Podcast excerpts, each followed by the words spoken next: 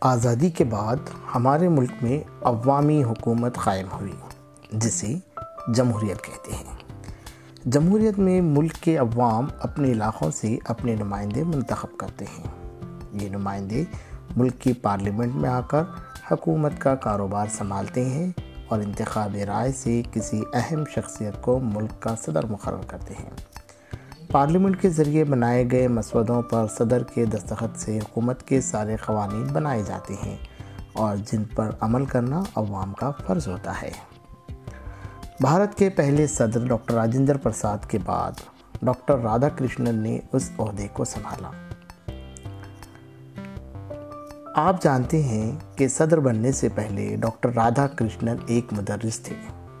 انہی کی طرح ڈاکٹر ذاکر حسین بھی علی گڑھ اور دہلی میں پہلے درس و تدریس سے منسلک تھے۔ ان کی عالمانہ خوبیوں اور انتظامی صلاحیتوں کو دیکھ کر انہوں نے ملک کی صدارت، انہیں ملک کی صدارت پیش کی گئی تھی۔ آئیے، آج ہم ڈاکٹر ذاکر حسین کی زندگی پر مبنی مضمون سننے والے ہیں۔ یہ مضمون ادارہ بال بھارتی پونے مہاراشٹر نے تحریر کیا ہے۔ آپ سن رہے ہیں اردو ادب پوڈ کاسٹ اور میں ہوں خواجہ معین الدین۔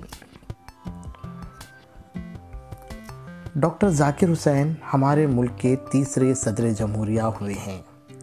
وہ آٹھ فروری اٹھارہ سو ستانوے کو حیدرآباد میں پیدا ہوئے۔ ان کے والد فدا حسین خان حیدرآباد میں وکالت کیا کرتے تھے۔ ان کے والد فدا حسین خان حیدرآباد میں وکالت کیا کرتے تھے۔ ذاکر صاحب ابھی ابتدائی تعلیم حاصل کر رہے تھے کہ ان کے والد کا انتقال ہو گیا۔ چنانچہ وہ حیدرآباد سے اتر پردیش آ گئے اور اٹاوا کے اسلامیہ ہائی اسکول میں انہیں داخل کیا گیا۔ اسکول کی تعلیم ختم کر کے انہوں نے کچھ دنوں لکھنؤ کے ایک کالج میں پڑھائی کی۔ پھر علی گڑھ میں سر سید کے جاری کیے گئے مشہور محمڈن انگلو اورینٹل کالج میں داخل ہوئے، جہاں وہ ایم اے کر رہے تھے۔ انہی دنوں مہاتما گاندھی کے کہنے پر مولانا محمد علی جوہر، مولانا ابوالکلام آزاد، مختار احمد انصاری، حکیم اجمل خان اور دوسرے قومی رہنماؤں نے دہلی میں جامع ملیہ اسلامیہ قائم کیا۔ بہت سے طالب علم اور اساتذہ مسلم یونیورسٹی سے الگ ہو کر جامعہ میں آ گئے۔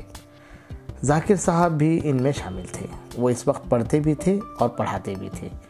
جامع ملیہ میں کچھ عرصہ کام کرنے کے بعد اعلیٰ تعلیم کے لیے وہ یورپ کے ملک جرمنی چلے گئے۔ جرمنی میں ڈاکٹر سید عابد حسین اور پروفیسر محمد مجیب سے ان کی ملاقات ہوئی۔ تینوں کے مزاج میں بڑی یکسانیت تھی، اس لیے وہ گہرے دوست بن گئے۔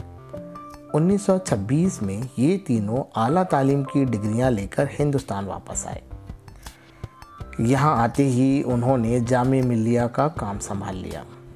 ذاکر صاحب انیس سو اڑتالیس عیسوی تک جامعہ میں خدمت کرتے رہے۔ پھر اس وقت کے وزیر تعلیم مولانا آزاد نے ان سے علی گڑھ یونیورسٹی کی ذمہ داری قبول کرنے کے لیے کہا۔ چنانچہ ذاکر صاحب اس یونیورسٹی کے وائس چانسلر مقرر ہوئے۔ اپنی صلاحیتوں کو کام میں لا کر ذاکر صاحب نے مسلمانوں کے اس تعلیمی ادارے کو خوب ترقی دی۔ یہاں کے عملے میں کام کرنے کا حوصلہ اور ولولہ پیدا کیا۔ نئے نئے شعبے جاری کیے اور کئی عمارتیں تعمیر کروائیں۔ ذاکر صاحب کی وجہ سے یونیورسٹی میں نئی جان پڑ گئی۔ ذاکر صاحب ایک صحت، ذاکر صاحب کی صحت ایک زمانے سے خراب تھی۔ علی گڑھ میں کاموں کا بوجھ بڑھا تو ان کی صحت تیزی سے گرنے لگی۔ آخر انیس سو باون میں انہوں نے استعفیٰ دے دیا اور اپنے گھر جامعہ نگر دہلی چلے آئے۔ کچھ عرصے بعد پنڈت جواہر لال نہرو کے اصرار پر انہیں بہار کا گورنر مقرر کیا گیا۔ اس ذمہ داری کو بھی ذاکر صاحب نے بڑی خوبی سے نبھایا۔ انیس سو باسٹھ شنیسوی میں انہیں نائب صدر جمہوریہ بنا دیا گیا۔ اپنی خدمات کی وجہ سے وہ اتنے ہر دل عزیز ہوئے کہ ملک کے سب سے بڑے عہدے صدر جمہوریہ کے لیے ان کا نام پیش کیا گیا اور بارہ مئی انیس سو سڑسٹھ کو وہ اس عہدے پر فائز ہوئے۔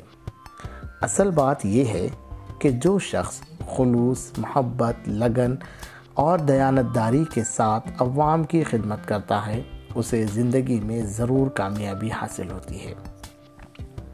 مصروفیات کی وجہ سے ذاکر صاحب اپنے گھر کی طرف کم ہی توجہ دے پاتے۔ مگر ان کے گھر کی ہر چیز سے ان کا اعلیٰ ذوق جھلکتا تھا۔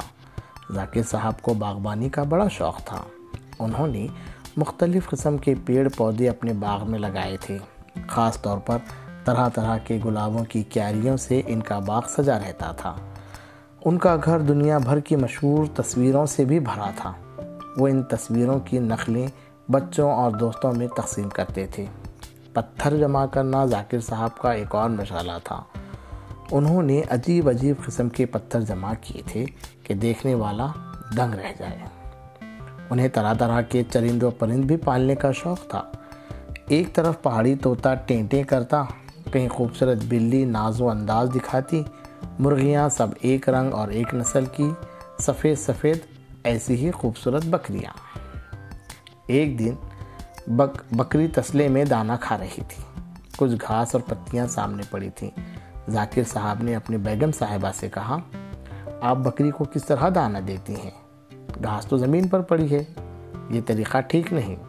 ایک اچھی سی چٹائی بچھا کر اسے بٹھائیے، لوٹے میں پانی لا کر اس کا منہ دھوئیے، تولیے سے پہنچیے پھر تسلے میں کھانا سجا کر اس کے سامنے رکھیے۔ بیگم صاحبہ اور وہاں موجود دوسرے گھر والے ہنسنے لگے۔